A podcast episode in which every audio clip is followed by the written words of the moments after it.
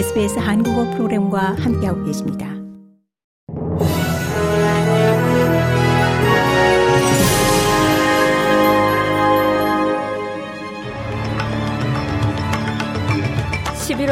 목요일 오후에 SBS 한국어 뉴스 간추린 주요 소식입니다. 가자지구 위험 지역에 있던 20명의 호주 국민이 지난밤 라파 국경 검문소를 통해 이집트로 대피했습니다. 가자지구에 있던 외국 여권 소지자들 300여 명이 지난밤 라파 검문소를 통해 이집트로 이동했으며 여기엔 최소 20명의 호주인이 포함됐습니다. 이스라엘이 지상작전 수위를 높이고 있는 가자지구에서 대피할 수 있었던 20명의 호주인들은 전쟁 지역을 벗어날 수 있도록 도와준 이들에게 감사의 마음을 전했습니다. 앞서 카타르의 중재로 미국의 협력하에 이집트와 이스라엘, 하마스는 외국 국적자와 중상 환자의 가자지구 밖 이동에 합의했습니다.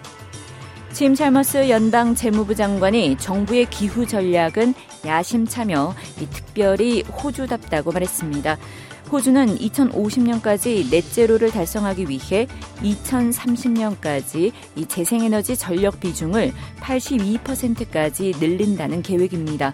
멜번에서 열린 연례 경제사회 전망 컨퍼런스에 참석한 찰머스 장관은 호주가 야심찬 넷제로 목표를 이루기 위해서는 이 향후 10년에 걸쳐 정부의 청정에너지 목표를 달성해야 하며 여기엔 민간 부문의 협력이 절대적으로 필요하다고 강조했습니다.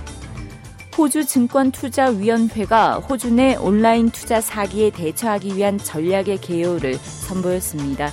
이메일, 전화, 문자, 메시지를 통한 스캠으로 인한 국내 피해액은 지난해에만 15억 달러에 달합니다. 스티브 존스 연방 재무부 차관은 해당 전략은 이 통신업계 전반에 대한 스캠 접근법에 기반해 수립됐다고 말했습니다. 존스 차관은 사기로 인한 돈 이체가 결국 이루어지는 은행에 초점을 맞추고 있지만 정부는 또 스캠이 이 호주 국민에게 접근하는 방식 역시 살피고 있다고 설명했습니다. 미국 중앙은행인 연방준비제도가 지난 9월 회의에 이어 두 차례 연속 기준금리를 동결했습니다.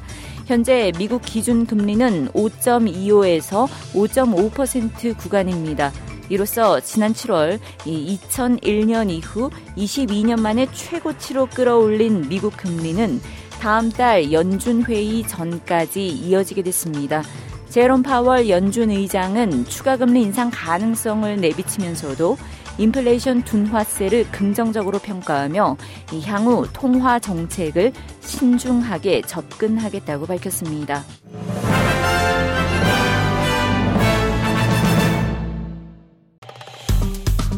좋아요, 공유, 댓글, SBS 한국어 프로그램의 페이스북을 팔로우해주세요.